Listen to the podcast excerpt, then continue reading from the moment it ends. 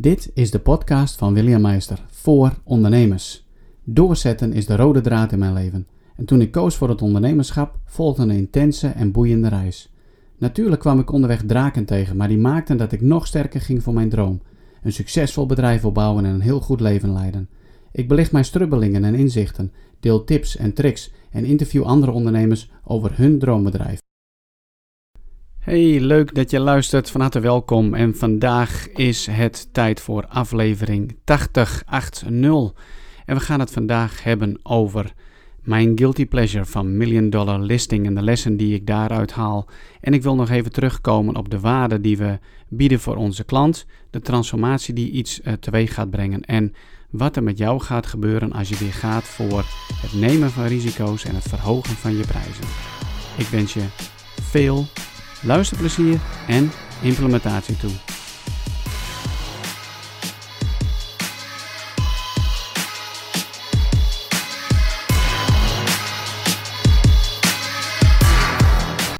Wat mij bezighoudt afgelopen weekend is als alles mogelijk is en je gelooft dat alles mogelijk is. En datgene waar jij naar verlangt, waarnaar jij je uitstrekt, waar je voor werkt. Als dat er al is. Alleen je hebt het nu nog niet daadwerkelijk op dit moment, maar dan ook weer wel. Nou, dat houdt mij enorm bezig. En ik ga er nog wel een keer terug uh, op komen op een, um, in een andere aflevering. Is ook gebaseerd op een prachtig mooi boek wat ik nu voor de tweede keer aan het lezen ben. Maar daarover komt later weer. Eerst weer even terug naar de vraag: wat als alles mogelijk is?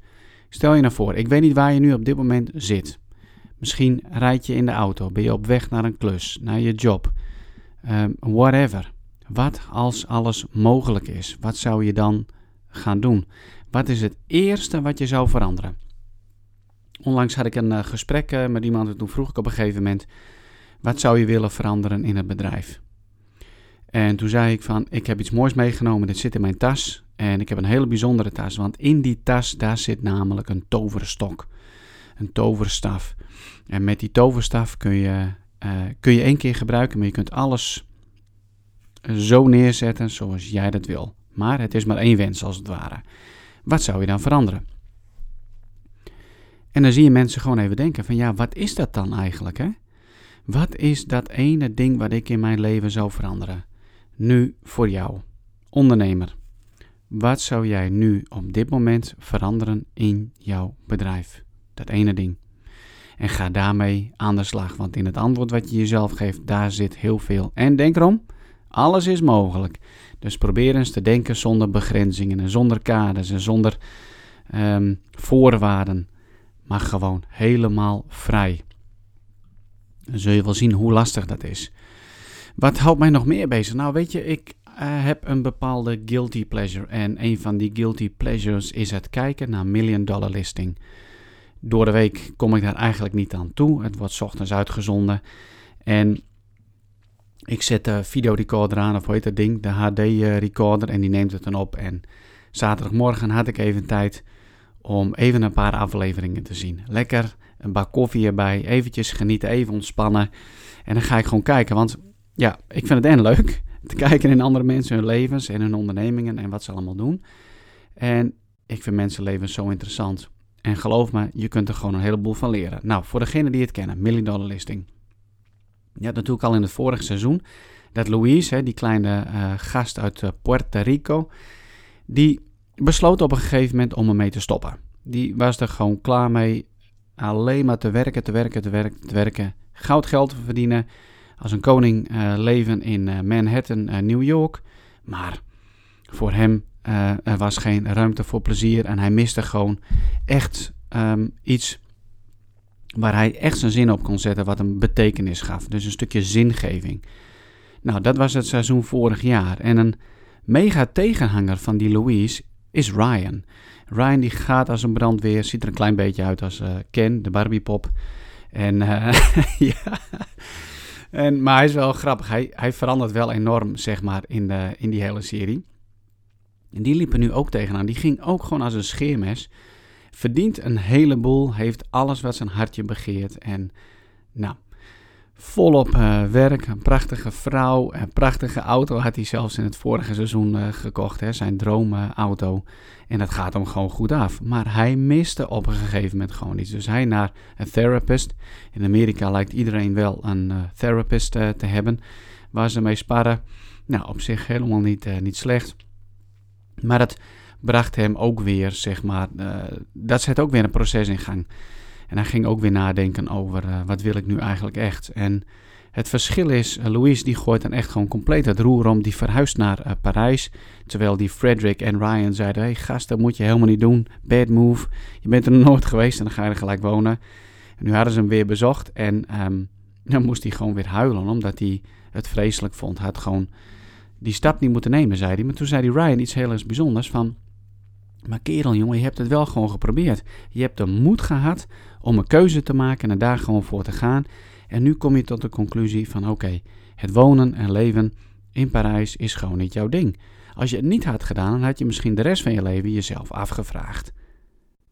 Um, hoe zou dat geweest zijn als ik het wel had gedaan? Nu kun je hem als het ware gewoon wegstrepen. Je hebt het gedaan, je hebt moed getoond, uh, noem maar op. Ryan, in tegenstelling tot Louise, kapt niet overal mee. Want hij weet wel één ding zeker. Ik ben gewoon een makelaar, een broker in New York. En um, hij gaat weer terug naar de bron. En hij neemt een opdracht aan waarbij hij zeg maar een huis gaat verkopen, verkopen voor 1,4 miljoen in plaats van 10, 12, 24 miljoen. En door in contact te staan met de klant, waar hij uh, in eerste instantie altijd zo van genoot, nu kwam hij in aanraking met een wat oudere man. En die zei op een gegeven moment van, uh, nou, Ehm, wat wordt de prijs van mijn woning? Ik wil dat die 1,4 wordt. Ik noem even wat, maar terwijl die misschien maar uh, iets onder een miljoen waard was.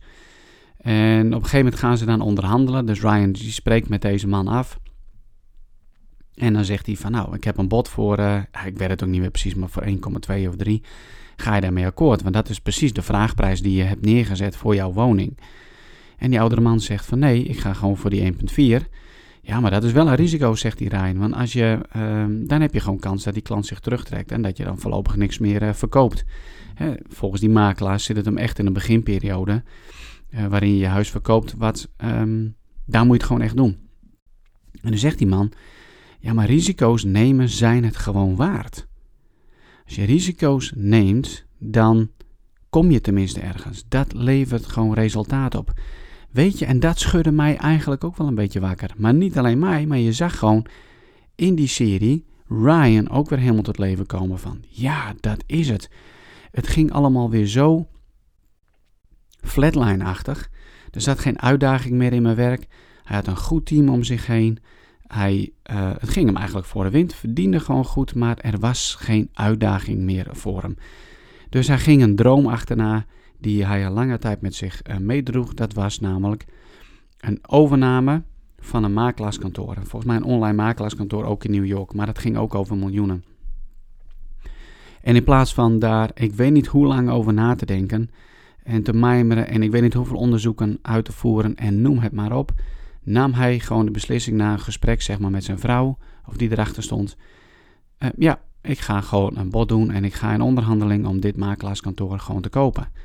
Kijk, en dat is dus weer een teken van ondernemerschap. Risico's nemen, ondernemen, actie nemen, stappen voorwaarts zetten. En, en een hele belangrijke dus, risico's durven nemen. Ja, risico's durven, durven nemen. Ik kan, ik kan me heel goed voorstellen, als ik ook gewoon kijk naar mezelf in de afgelopen zeven jaren dat ik aan het ondernemen ben. Straks aan het einde van de maand is het echt precies zeven, zeven jaar. Op een gegeven moment dan zit je in een bepaalde ritme, je zit in een bepaalde flow, uh, je focus uh, verschuift van de waarom je iets doet naar bijvoorbeeld alleen maar even het geld verdienen. En dat dat, dat wisselt zich gewoon wat af. Dat gaat van links en het gaat naar rechts. In ieder geval bij mij. En wat ik uit um, van mijn klanten hoor, mijn coachingscliënten, is dat bij hun eigenlijk ook wel zo. En op een gegeven moment lijkt het wel of we um, een stukje van die ondernemersvirus, namelijk het durven nemen van risico's, verliezen. Dus voor mij ook weer even een wake-up call van William. Welke risico's neem ik nu eigenlijk zelf in de beslissingen die ik neem? Of speel ik de hele tijd maar weer op safe? En voor mij was het antwoord ja. Ik speel voor een groot gedeelte weer op safe. En het wordt weer tijd om uit mijn comfortzone te komen op, op naar het gebied, naar het land waarin ik mijzelf kan gaan ontwikkelen. Waarin ik weer een niveau hoger kan gaan. En dat kan niet anders dan risico's te nemen, want dat is namelijk je comfortzone. Ik weet nog heel erg goed, een van mijn beginpodcasts, helemaal onderaan in het lijstje. Naar aanleiding van eh, reis um, die ik had gemaakt samen met mijn dochter in Amerika. Dat ik zei van, jeetje, wat leven we in Nederland toch eigenlijk in een gigantisch warm bad. En als ik in een warm bad zit, en daar kan ik zo van genieten, dan vind ik het helemaal niet leuk om uit het bad uh, te stappen en zeg maar mijn handdoek te pakken en even koud te worden, noem het maar op. Het liefst blijf ik gewoon zitten in het warme bad. Uh, en zo kan het dus ook zijn in je onderneming. Blijf je zitten omdat het gewoon lekker voelt. Ben je zeg maar even de focus kwijtgeraakt waarom je eigenlijk bent gaan ondernemen. Wat waren ook alweer die ingrediënten om verder te komen met je bedrijf? Om verder te komen in je leven. En dat is namelijk risico's nemen. Ik wilde ook nog even terugkomen als het gaat om de waarde die je voor je klant uh, hebt. De waarde die je voor je klant hebt zit dus niet alleen maar in uren uh, en tijd die je daarin geeft. Het gaat namelijk om het resultaat. Als het gaat om coaching, als het gaat om trainingstrajecten, het gaat om het resultaat. Het gekke is dat we heel veel denken in: ik zet, uh, stop ergens zoveel uren in, ik heb zoveel uren in de uitvoerende klus, dus daar moet dan zoveel tegenover staan. Het uurtje, factuurtje gebeuren. Onlangs had ik het nog een keer in gesprek met een ondernemer. Dat ging ook over een offerte die ik had gedaan voor een coachingstraject. Dat hij wilde weten van hoeveel uur uh, voorbereiding heb ik, nawerk en noem het maar op. Om helemaal terug te gaan rekenen naar een uurloon. En ik zei ook ja van, je kan het inderdaad, het bedrag wat ik vraag, terugrekenen naar een uurloon. Alleen voor mij staat mijn tijd namelijk niet uh, bovenaan in een klus die ik doe. Ik focus mij op het resultaat die ik boek. En dan is het natuurlijk ook van belang dat je je klant, je potentiële klanten, mee gaat nemen in wat het resultaat is, zodat hij ook gaat begrijpen dat het hem niet zozeer zit in de tijd die je met je klant doorbrengt, maar in datgene wat er gebeurt. Want het kan namelijk zo zijn in een coachingsgesprek, in een coachingsessie, maar het kan ook in een trainingsmoment zijn of in een adviseringsgesprek, dat je in één gesprek, in één zin, in één woord die jij uitspreekt, of een vraag die jij stelt, al zoveel op gang gaat brengen dat dat het begin is van een megatransformatie voor jouw klant. Ik ken legio voorbeelden van mensen die vertellen dat hun leven is veranderd door een opmerking van iemand, door een vraag die hun gesteld werd, door een inzicht die ze hebben opgedaan naar aanleiding van uh, een, een coach, een mentor, zelfs een film of een serie of gewoon een moment in de natuur. Het zit hem niet altijd in die tijd. Het zit hem in het resultaat die je biedt. Ga voor jezelf nu eens kijken hoe jouw offerte-traject eruit ziet. Zit jij in het uurtje factuurtje verhaal en merk je dan op een gegeven moment van ja, dat is allemaal leuk en aardig, maar ik zit dan op een gegeven moment zit ik wel aan het plafond. Want je hebt maar zoveel dagen in de week. Je hebt maar zoveel uren in een dag. En als jij een coach, trainer, adviseur bent, dan zul je jezelf serieus moeten nemen en dus ook moeten werken aan jouw eigen ontwikkeling als coach. Er zijn genoeg coaches, trainers die amper wat doen aan hun eigen ontwikkeling. Nou, dat is eigenlijk gewoon funest voor hun eigen groei, maar het is ook funest voor het resultaat van hun eigen klanten. Want hoe kan het zo zijn dat jij als coach, als trainer, andere mensen of bedrijven jou laat betalen om um, de transformatie op gang te brengen, de transformatie te brengen, te geven, en jij zelf leeft dat niet voor? Het gebeurt maar al te veel. En dat kun je dan weer terugzien ook in de tarieven die coaches en trainers hanteren. Hartstikke laag tarief, uurtje factuurtje werk. Maar als je zo'n laag tarief hebt en je kunt maar zoveel dagen werken in een week, dan weet je één ding zeker. Hoe zit het met de scholing? Die scholing die zal amper wat voorstellen, want een beetje fatsoenlijke opleiding, training en of coachingstraject. Om jezelf verder te helpen, daar staat ook een bedrag tegenover ehm, die je moet betalen om jou gewoon verder te krijgen. Want het werkt tweeledig. Het vragen van een goede prijs voor jouw dienst. Namelijk aan de ene kant, het doet heel wat met jouzelf. Met jouzelf als ondernemer zijn er. Jij gaat een bepaald bedrag vragen die, waarvan je weet en voelt en merkt, dat trekt mij uit de comfortzone. Ik krijg daar een, een onderbuikgevoel bij. En het gaat ervoor zorgen dat je het allerbeste van jezelf gaat geven. Dat je je nog beter gaat voorbereiden. Dat je zorgt voor goede opleiding, training, coaching en begeleiding. Noem het maar op. Want ja, je wil het wel waarmaken. En aan de andere kant is daar de klant. De klant die investeert in zichzelf. En die gaat een stevig bedrag betalen voor een coachingstraject. Um, dus dat doet ergens misschien ook wel een klein beetje pijn. En die gaat er wel voor zorgen, zeg maar, dat een klant ook het maximale eruit gaat halen. Want we willen toch allemaal waar voor ons geld hebben. Als we naar de winkel gaan en we kopen een zak aardappelen, een pak beschuit of wat dan ook maar, dan moet dat wel gewoon goed zijn. Als je een dure bankstel koopt of een wat dure uh, bed, dan verwacht je ook van hey, dit gaat mij wat opleveren en um, het moet ook gewoon hartstikke goed zijn. Dus het voordeel zit hem in beide kanten. Zowel jij als dienstverlener en voor je klant dat het gewoon hartstikke goed is. Ik kom af en toe voorbeelden tegen dat mensen enorm veel geld betalen voor een bepaalde coachingstraject. En dan is dat op zich maar een heel kort durend coachingstraject of er zijn amper wat afspraken, maar het effect daarvan is gewoon hartstikke groot. Um, ik heb er ooit wel eens eerder over verteld in mijn podcast. Ik, ik las een boekje en ik ben even kwijt welke dat was. En dat gaat over zo'n business coach die, die je dan kunt inhuren voor één of twee dagen voor 50.000 dollar of zoiets. Dan denk je, goeiedag even, dat zijn toch stevige bedragen. Um, jeetje, hoe zou die coach dan over zichzelf uh, denken en over de waarde die hij kan leveren? Maar goed, het zegt ook iets over de mensen die hem inhuren. En het voorbeeld was, het ging over een stomerij uh, in Amerika. Gewoon één zaak, volgens mij was New York. En die stomerij die draaide als een, uh, best wel als een, uh, wat ik zou zeggen als de brandweer, maar dat slaat natuurlijk helemaal nergens op. Draaide gewoon goed. Maar deze man die wilde gewoon verder en hij had het gevoel van ik zit, ik kom op die flat, flatline, status quo is ingetreden, dus ik moet gewoon verder. Hij huurt zo'n business coaching voor 50.000 euro uh, per dag.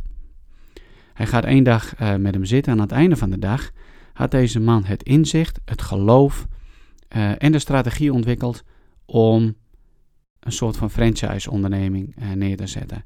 Dus hij ging andere stomerijen leren hoe je zo succesvol kunt worden. Binnen de kortste keren ging deze zaak van het verdienen van uh, zoveel tonnen per jaar naar ehm, echt vele miljoenen. En dat is ook inherent aan het feit van dat je investeert in jezelf. Gun jezelf het nemen van risico. Gun jezelf het investeren in jezelf. En vooral gun jouw klanten het beste door ze daar ook goed voor te laten betalen. Een hele belangrijke principe die er eigenlijk ook bij past bij het hele gebeuren, dat als jij je klanten zo goed mogelijk wil helpen, als jij niet zoals die Louise en Ryan, zeg maar, uh, helemaal wil vastlopen en zoiets hebt van: oké, mijn bedrijf draait goed, uh, ik heb veel geld, ik ben wel hard aan het werk en ik heb toch nog dat knagend gevoel, dan is de volgende vraag echt van levensbelang. Het is ook een van de principes. Doe jij nu datgene in jouw onderneming wat jij heel erg goed kan en waar jij gelukkig van wordt? Want als je namelijk niet datgene doet in jouw onderneming waar jij gelukkig van wordt, waar ben je daarmee bezig? Dat is een recept. In het Engels zeggen ze a recipe for disaster. Uiteindelijk ga je richting een burn-out.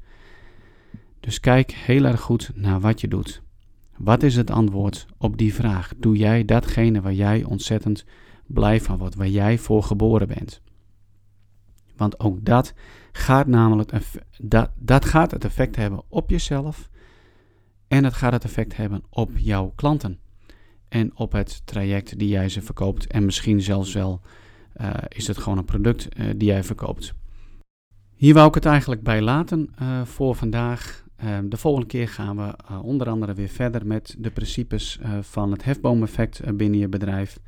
En ehm, ja, dat gaat eigenlijk door op het nemen van risico's en wat ons verstand met ons doet. Wat doet onze hersenen met ons als we zeg maar die kant op willen gaan. Ik vond het hartstikke fijn dat je even hebt geluisterd. En uh, ik zou het enorm waarderen dat je review, recensies zal achterlaten in de iTunes Store of in SoundCloud. Kleine moeite voor jou en dat betekent iets moois voor mij. Heb je behoefte aan een gesprek, een strategiegesprek? Je kunt mailen naar contact.williammeister.nl en ik spar graag even met jou om te kijken hoe ik jou het beste zou kunnen helpen om nou ja, een doorbraak te krijgen, zeg maar, misschien in jouw status quo situatie. En te gaan voor die hogere prijzen in jouw onderneming. En te zorgen dat, daar, um, dat het in overeenstemming komt met wie je bent. En er gebeurt namelijk van alles met je op het moment dat je je prijzen gaat verhogen.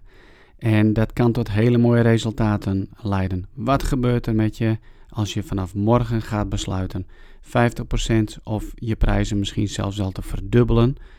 Wat gebeurt er met je in je denken? Welke draken komen op jouw pad die je daarvan af willen houden?